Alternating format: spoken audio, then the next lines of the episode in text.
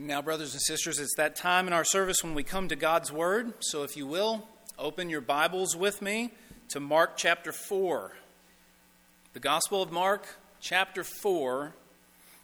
And we will be looking at the first 20 verses of chapter 4 today. now, in our society, in the world that we live in, as you look out to it, you see that it's becoming, it seems like it's becoming, more and more polarized. It's divided. We, are a polarized people. It's a polarized world we live in, and there are voices out in the world that are polarizing. Voices that are polarizing. Some people will find that they are intensely drawn to those voices. Those, those certain voices out in our society that are popular, that gain a lot of influence. Some are intensely drawn to them, thinking this is something that everyone needs to hear. Right? This is a message everyone needs to heed. Listen to this person. And then others find that they are absolutely repulsed by that same voice. It's the same voice, the same message. And they're, they're saying, How in the world is this person so popular? Why would anyone listen to them? And it's the same person, the same message, but two wildly different reactions. You might think of politicians like Donald Trump or Bernie Sanders or someone like that. You might think of social media personalities or news personalities like, I don't know, Tucker Carlson, Joe Rogan, Rachel Maddow on the other side, or something like that. And usually, what this has to do with is your politics and your values, right? Are these people speaking your language? Are they saying what you agree with? But Jesus, Jesus was polarizing, absolutely. But for a whole different reason. For a whole different reason. Because the approval and acceptance of Jesus and his message had nothing to do with the beliefs that people already held. In fact, many accepted his message that they were in the wrong and that they needed to change their thinking and indeed their entire lives. And so, what was it about Jesus? What was it about this polarizing man that was so different? Why did some accept his message and others rejected it? Today we come to the parable of the sower. We're going to read verses 1 through 20 in Mark chapter 4, Jesus' parable of the sower. This is God's word. Mark begins Again, he began to teach beside the sea and a very large crowd gathered about him, so that he got into a boat and sat in it on the sea, and the whole crowd was beside the sea on the land. And he was teaching them many things in parables. And in his teaching he said to them, Listen, behold, a sower went out to sow. And as he sowed, some seed fell along the path, and the birds came and devoured it.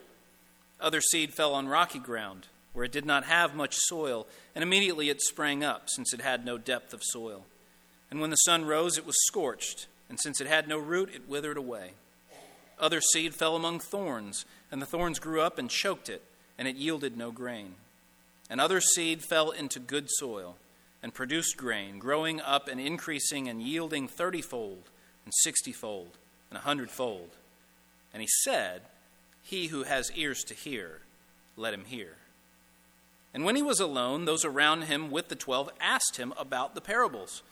And he said to them, To you it has been given the secret of the kingdom of God, but for those outside, everything is in parables, so that they may indeed see but not perceive, and may indeed hear but not understand, lest they should turn and be forgiven. And he said to them, Do you not understand this parable? How then will you understand all the parables? The sower sows the word. And these are the ones along the path where the word is sown. When they hear, Satan immediately comes and takes away the word that is sown in them. And these are the ones sown on rocky ground, the ones who, when they hear the word, immediately receive it with joy, and they have no root in themselves, but endure for a while. Then, when tribulation or persecution arises on account of the word, immediately they fall away. And others are the ones sown among thorns they are those who hear the word, but the cares of the world and the deceitfulness of riches and the desires for other things enter in and choke the word, and it proves unfruitful. But those that were sown on the good soil are the ones who hear the word and accept it and bear fruit thirtyfold and sixtyfold and a hundredfold. Now, we are so blessed to have what we have with this parable today. Jesus taught many things in parables, as many of you know. His parables were stories meant to communicate a, a deeper meaning. It was a, a, metaphor, an analogy used to communicate a spiritual truth in a, a form that people could often readily understand, something they're familiar with. He taught many things in parables, but for most parables that Jesus taught in the Bible, we are left with the parable itself, and we are left to speculate as to what the deeper meaning was. But with this parable, we have the explanation. Jesus not only says the parable, but we have the record of him explaining the parable. Now, what's funny is sometimes preachers like myself, and I have done this to my own shame, preachers like myself will preach or teach the parable of the sower, but we will fail to read on and realize that Jesus explained it, and then we'll be up here trying to explain it ourselves, trying to speculate. Well, the, the, the, one ground means this, and the one ground means this, and we're speculating all kinds of different. When, if you just keep reading, Jesus explains it. And so we're so blessed to have this like we do today. Jesus actually gives us the explanation of the parable, so we don't have to spend time working that out. We can go straight to the application because Jesus explains it for us. So I'm going to separate our sermon into two different parts today. The first, I'm going to ask you a question, everybody a question. What kind of ground are you? Of these four different kinds of grounds, what kind of ground are you? And then after that, we'll, we'll spend some time on Jesus' explanation on the purpose behind the parables. But first, what kind of ground are you? Notice Jesus goes through four different kinds. The sower sows the seed, the seed of the word, and it falls on four different kinds of ground. The first is the path. Everybody, look with me one more time at verse 15. Verse 15 After the sower sows the word, these are the ones along the path where the word is sown. When they hear, Jesus says, Satan immediately comes and takes away the word that is sown in them. You get the picture of seed falling along a walking path that has been so hardened and so compacted. Today we might think of concrete, a sidewalk, but the, the path back then so hardened, so compacted that the seed does not go into the soil at all. And it's simply snatched away by the birds, where Jesus says, snatched away by Satan. Now, this parable and its explanation is also recounted for us in the books of Matthew and Luke. You can find this in Matthew 13, also in Luke 8, both of which will help us to understand things we read in our text in Mark today. Matthew 13, 19 tells us that Jesus says of these people that, that are the path, he says, when anyone hears the word and does not understand it, Satan comes and snatches it away. That's what he says in Matthew. When we hear the word, but we don't understand it. That's when Satan comes in and snatches it away. Perhaps they don't understand because of the way the word was explained. Perhaps they, they received the word, but it was explained by someone unhelpfully. It's not very helpful in the way that they explained it, so they don't understand. They don't comprehend, and Satan comes and snatches it away. Perhaps it's because they have no one to help them understand. They hear the word, but how can I understand unless someone helps me? Do you remember Philip and the Ethiopian eunuch in Acts chapter 8? The Ethiopian was riding in a chariot reading the scroll of Isaiah, Isaiah 53 to be specific. Philip comes up to the chariot, led by the Spirit, and he says, What are you reading? And he, he, he understands through conversation, it's Isaiah 53. And Philip says, Do you understand what you're reading? And the Ethiopian says, How can I? Unless someone explains it to me. Right? So some don't understand because they have no one to help them understand. And then Satan snatches the word away. Or perhaps it's neither of those. Perhaps it's because someone's heart is hard and they don't want to understand. They don't want to understand. And then Satan comes and snatches the word away. Right here on the front of this pulpit is Romans 10 17. We put that on the front of the pulpit for a reason because it says faith comes by hearing, and hearing by the word of Christ. Faith in Christ comes by hearing the word of Christ.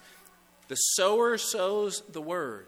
People hear the word, and Satan is trying to snatch that word away.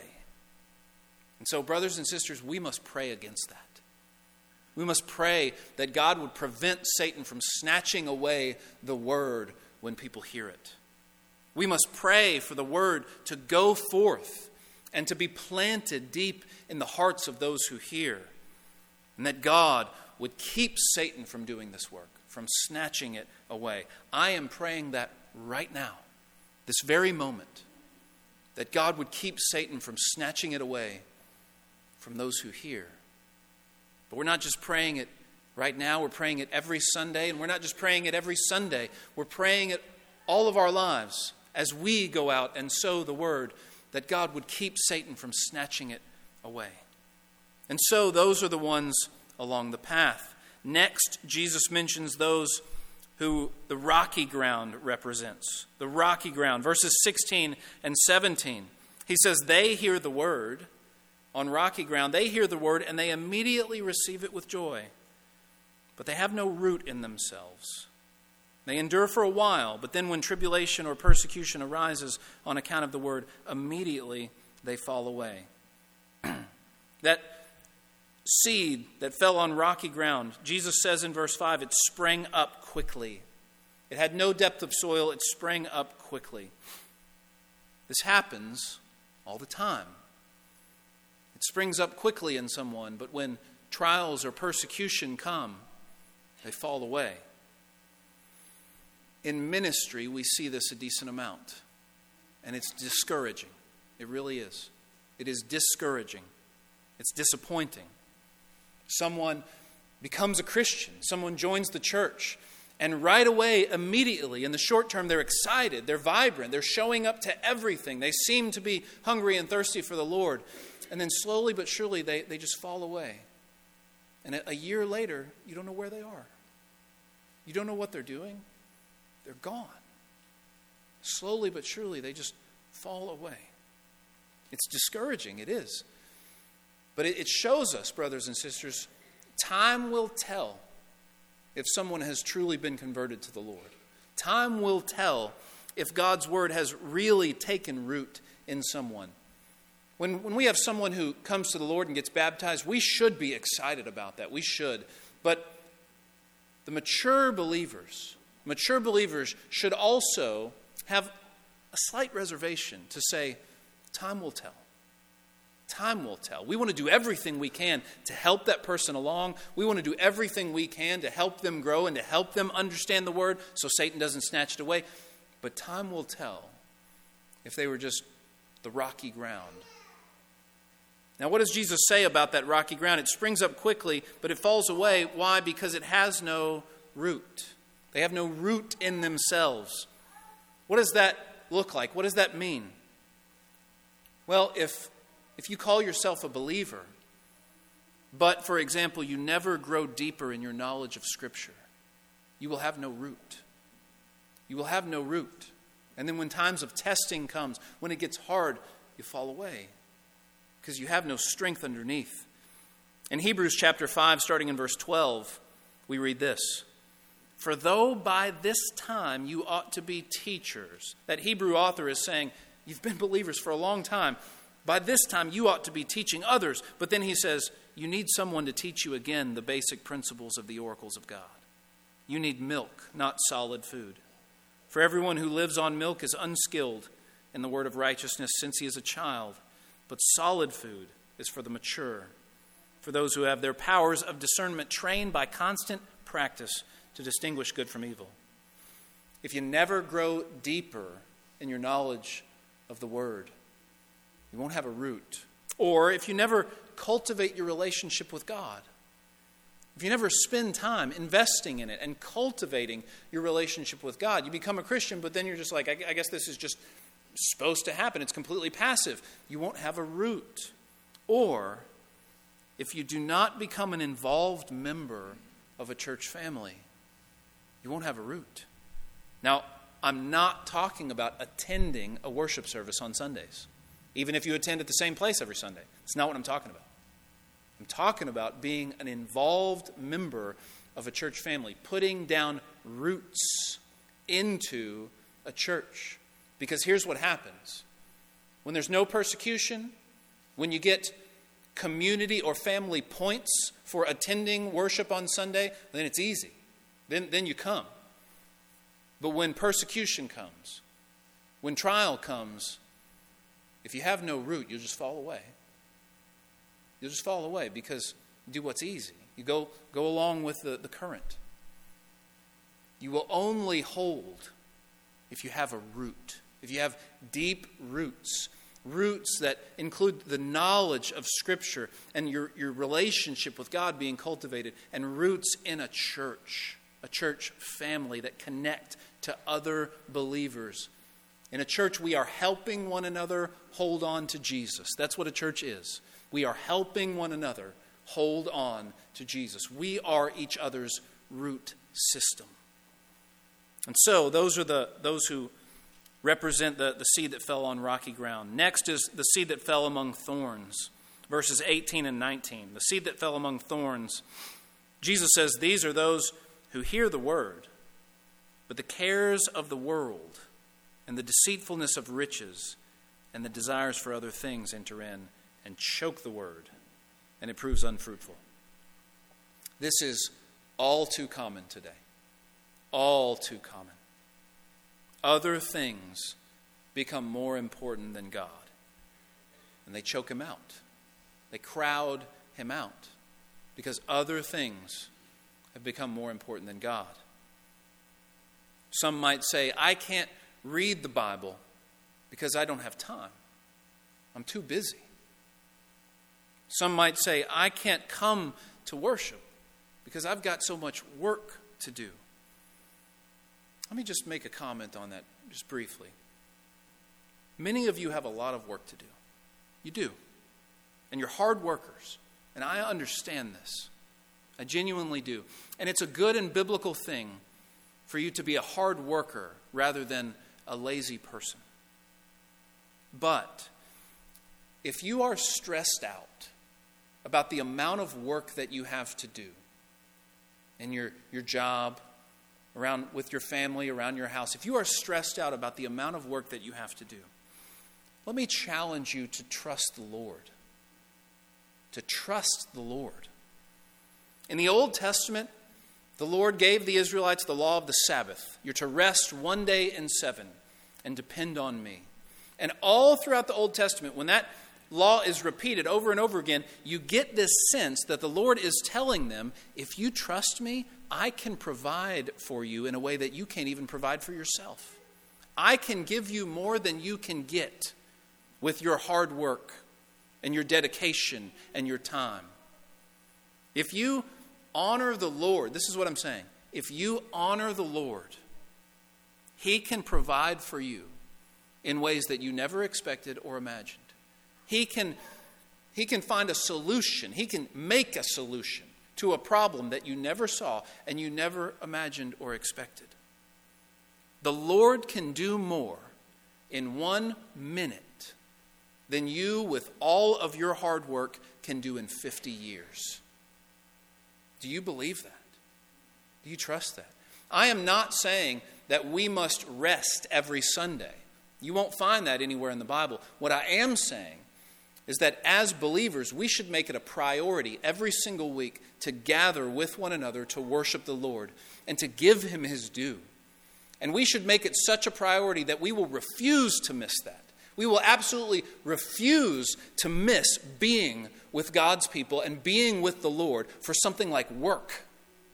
Because we believe that the Lord can do more for us and our family than we could ever do on our own. But sadly, there are those for whom it's not just that work stresses them out, but that they use work as an excuse because they don't truly want to worship the Lord. Work is an excuse. I, I don't want to, really. Indeed, notice how our Lord in the passage mentions the deceitfulness of riches and the desires for other things. The deceitfulness of riches and the desires for other things. Some simply want money, comfort, possessions, and a nice life more than they want God. Is that you today? Is that you today? Because, friend, if it is, beware. Beware. The end of that road is a place of eternal torment and suffering of which there is no escape. That is the end of that road. Caring about work and caring about finances and caring about the well being of me and my family more than we care about, care about the Lord. The end of that road is a place none of us want to be. Finally, the fourth ground, the good soil. Verse 20. Jesus mentions in verse 20 those that were sown on the good soil are the ones who hear the word and accept it and bear fruit 30 fold, 60 fold, and 100 fold. They hear the word and they accept it and they bear fruit. They bear fruit. What is fruit? What does he mean there? Well, in the New Testament, fruit is not converts, it's not people that you've converted to come to Christ. In the New Testament, fruit is visible evidence of a new heart. That's what it is. Visible evidence of a new heart. That's what fruit is in the New Testament. Jesus says, for instance, a tree is recognized by the quality of its fruit. You will recognize a tree by its fruit. And in the same way, our fruit, or you might say our outward deeds, our fruit reveals what's inside of us. Right? The fruit on a tree reveals the life inside of that tree. Our fruit reveals what's inside of us. James says faith without works is dead. Paul mentions the fruit of the Spirit in Galatians 5. And in John 15, 8, here's one that really helps us out in our passage today. John 15, 8, Jesus says to his apostles, By this my Father is glorified, that you bear much fruit, and so prove to be my disciples. How do we prove that we are disciples of Jesus? It's the fruit, the fruit in our lives, or the lack thereof. And so, the, the good soil here, we look at and we say, How can I make sure I'm that? How, how can I make sure I'm that one and not the others? Because that one's different than all of the other three. The other three are, are negative, this one's positive. How can I make sure that I'm good soil? Well, it's the ones who hear the word, accept it, but not just hear and accept it, they bear fruit. Luke 8:15 helps us out here. It's wonderful the way Luke puts it. Jesus' words there, but Luke recording them. Luke 8:15, as for that in the good soil, they are those who hearing the word hold it fast in an honest and good heart, an honest and good heart, and bear fruit with patience. Bear fruit with patience. Brothers and sisters, we need to bear fruit, but we need to do it with patience, right? It takes time. When you're waiting on the fruit of a tree that you've planted, it takes time. You have to have patience in gardening and things like that. Bearing fruit in our own lives takes patience. If you look at yourself and you say, I'm not where I need to be, patience. Patience. Oftentimes we will be discouraged when we look at ourselves in the short term, but in the long term, if we're a true believer, we will see how far we've come. Look at other people in the same way. Be slow to judge the fruit of another person. Only God knows what's in their heart. It does say, by their fruits you will recognize them. Jesus does say that, but understand you got to have patience with this. Patience. We sow the seed, and you have to have patience when you sow it, right? I believe it was Charles Bridges who said, we, we sow the seed, and often the seed lies underground until we do, and then only then will spring up. In other words, we might not see the fruit of our labors in sowing. We have to have patience. And so, what kind of ground are you? Of those four, what kind of ground are you this morning? But second, we need to, to take just a bit of time and address what Jesus addresses here the purpose of the parables. Look at verse 10 with me. Verse 10 after he tells the parable to the crowd, it says, Then he was alone. And those around him with the 12, the 12 apostles, they asked him about the parables. In Matthew's account, it says they asked Jesus, Why do you teach in parables? They asked that question. Why do you teach in parables? Why do you teach like this? Why not just do it, you know, with, with common terms, common language? Why not be direct? Why teach in parables? Verse 11 Jesus said to them, To you has been given the secret of the kingdom of God. But for those outside, everything is in parables, so that they may indeed see but not perceive, and may indeed hear but not understand, lest they should turn and be forgiven. Why did Jesus teach in parables? That is the question. And his answer, I believe, is surprising to most believers today. Because if we were to ask most Christians today that very question, why did Jesus teach in parables? The answer would be something along the lines of he was trying to explain mysterious truths in familiar terms. He, was trying to explain mysterious truths in familiar terms. And so he used stories about farming or work or money or marriage, the, the things of everyday life that people might understand. Well, that all may be true. Jesus was a genius teacher. That all may be true. But when Jesus was asked, Why do you teach in parables? that wasn't the answer he gave. And that's telling. That was not the answer he gave. What does he say? He says, verse 12, everything's in parables to those outside the kingdom. Why? So that, it's a purpose statement, there's intentionality here, so that they may indeed see but not perceive, and may indeed hear but not understand lest they should turn and be forgiven. Wait a second, Jesus. Are you saying you don't want some people to understand? Is he saying he doesn't want some people to see and hear? This is not what we would expect. You see, here's what he's doing. Here's what he's saying. The parables, the parables are a way of teaching that will draw some in but push others away. It'll draw some in, but it'll push others away. The parables are like a dividing line or a litmus test, if you will. Who will accept God's Son? Who will accept God's truth? It has often been said, now we get back to kind of our introduction here. Remember the, the, the polarizing voices, right? The same voice, the same voice, some react to it positively, some negative.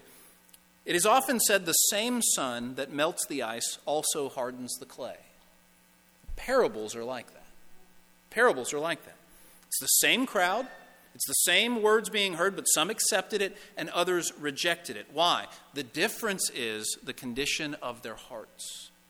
The condition of their hearts. There are those who had hardened their hearts against God, and the parables pushed them farther away. It's almost as if God was confirming them in their unbelief. It pushed them farther away because they had already hardened their hearts against the Lord. But there were others, there were others who had humble and soft hearts. And through the parables, they were drawn in, they were drawn closer. And they were the ones who understood the true meaning of the parables. They were the ones who took it to heart. You see, Jesus answers the question why do you teach in parables? It's because the parables will show the heart inside of a person, they will reveal the heart inside of a person. And so those those who are open to God, who have soft, humble hearts, will be drawn in. Those who have hardened their hearts will be pushed farther away. That is Jesus' answer to why he teaches in parables. And, brothers and sisters, the same thing happens today when God's word is proclaimed fully and faithfully. The same thing happens today. When God's word is proclaimed fully and faithfully, some are drawn to it and some are pushed away. Some are drawn to it and some are pushed away.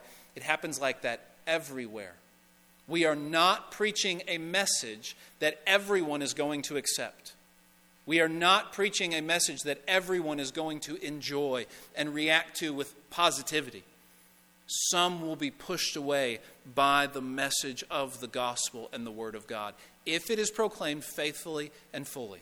There is a way to preach, and there is a way to share the gospel. There is a way to do this where we water it down and we make it to where everybody can swallow it nice and easy. And we leave off all the hard edges and anything that would offend anyone. And then we gather a big crowd, and everyone sits in the pews happy and comfortable. And no one's being, no one's being made uncomfortable in any way. No one's being shaken out of where they already are. Because, like those polarizing voices we talked about in the beginning, Because you're just, you're just feeding their ego. You're just feeding what they already believe. There is a way to preach the Bible like that. But I'm here to tell you I can't do it. I can't. And you, I, I want you to be people who can't do it either. You can't proclaim God's word like that. Why? Because it's not God's word. It's got to be proclaimed faithfully and fully. You've got to give the full word of God with all of the, the, the things that might turn people off, with everything.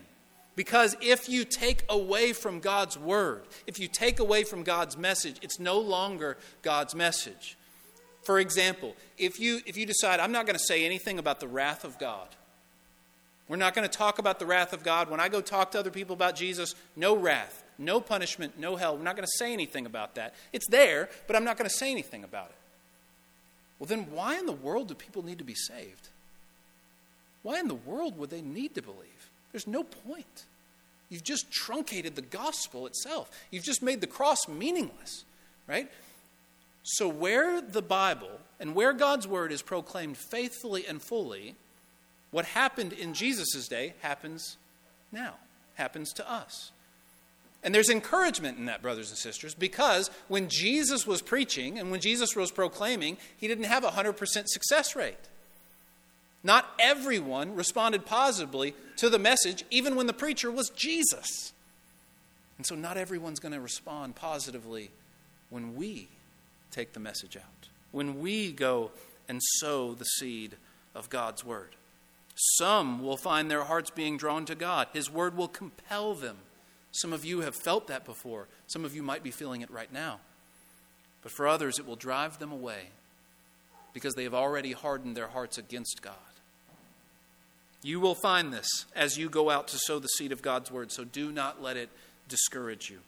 Like Jesus, let us proclaim God's word and trust that some will come to Christ, but understand that others will not.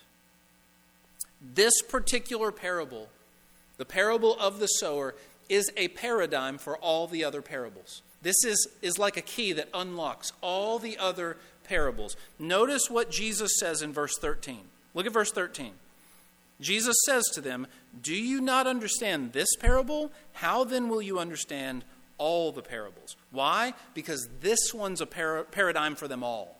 This one is a, a parable of the parables, so to speak. Because Jesus goes out and sows the word with parables, with stories. He goes out and sows the word with parables.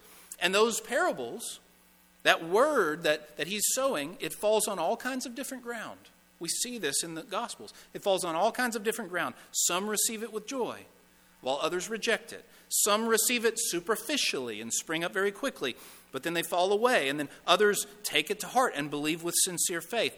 Some have ears to hear, and others do not. Did you see Jesus say that in our text? Verse 9 He who has ears to hear, let him hear.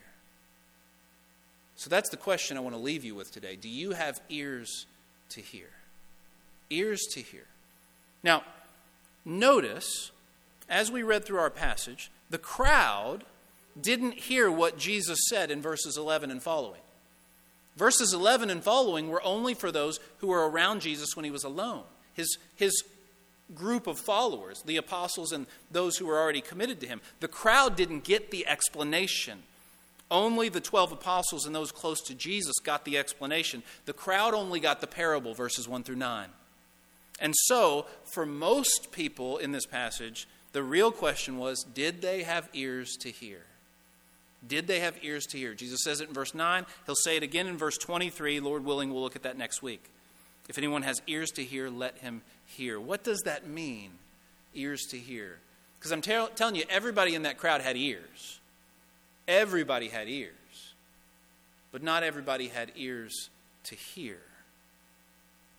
He's talking about their ability to receive Jesus' teaching in their hearts their ability to receive his teaching in their hearts. He's talking about their ability to discern the spiritual truth of the parables, not just to discern them intellectually either, not just to, to, to, be smart enough to understand that there's a metaphor going on here, but to accept those truths those truths, to agree with them in their hearts, and to respond in faith. And so the question for all of us is how can we have ears to hear? That's my question when I'm reading this. How can I make sure that I have ears to hear? That I don't just hear the words, that, that I understand it in my heart, that I believe it with faith. How can we have ears to hear? Because this does not come naturally. Those who have ears to hear also have humble and receptive hearts. This is a heart question, not just an ear question, it's a heart question. They have humble and receptive hearts. A humble and receptive heart is one that receives God's word even when it's uncomfortable, even when God is saying that we are in the wrong, even when God's word is a rebuke to me, when God is saying, I'm a sinner and I need what only He has. I can't give myself what I need, only He can. I need to go to Him for what I need. When God rebukes you, do you receive it? Humble and receptive hearts. It's a prerequisite, it's a requirement. Those who have ears to hear have a willingness to admit their sin and their failures before God. Those who have ears to hear love Christ above themselves. Do you love Christ more than yourself? Because those who rejected Jesus' words when he was on the earth, they loved themselves more than they loved God. They loved themselves more than they loved God. Are you willing to say no to yourself and yes to God? Are you willing to admit that you don't have what you need in and of yourself? You need something you don't have. You need what only Jesus has. But at the end of the day, ears to hear, at the end of the day, God must grant this. God must grant it. There's a wonderful little passage in Deuteronomy 29 where the people are about to go into the promised land, but they've just spent 40 years wandering in the desert. And God is telling them through Moses, You don't understand all that I've been doing for you this whole time in the 40 years through the desert. And you don't understand because I haven't given you ears to hear and a heart to understand. I haven't given it to you yet. See, the, the Lord must grant this ears to hear. And so, if you desire, if you truly desire to hear and accept Jesus' words in your heart, pray for this. Pray that God would give you ears to hear. Pray that God would give you the gift of hearing His word, but not just hearing it, understanding it, and not just understanding it intellectually, accepting it in your heart as He intends it to be understood and accepted, as He intends it to work on you. Ask God to give you ears to hear. Ask Him to give you a humble heart to receive His word and to believe in faith. That's what we need. And we need the Lord to give it to us. And so it's probably as good a time as any for us to stop and to pray, for us to go to the Lord and to ask for these things, and to ask that He would cause His word to do its work on our hearts. And so every week after the sermon, we give this time, uh, just a few minutes of silent, reflective prayer, and we ask that, that you respond to the Lord. Whatever He's laid on your heart, now you go back and respond to Him. We've heard from Him. Let Him hear from you, from your heart right now. And after we pray for a few moments, then we'll, we'll come back and we'll have an invitation time where those who may need to respond to God's word in a public way can do so. So let's pray for a few moments.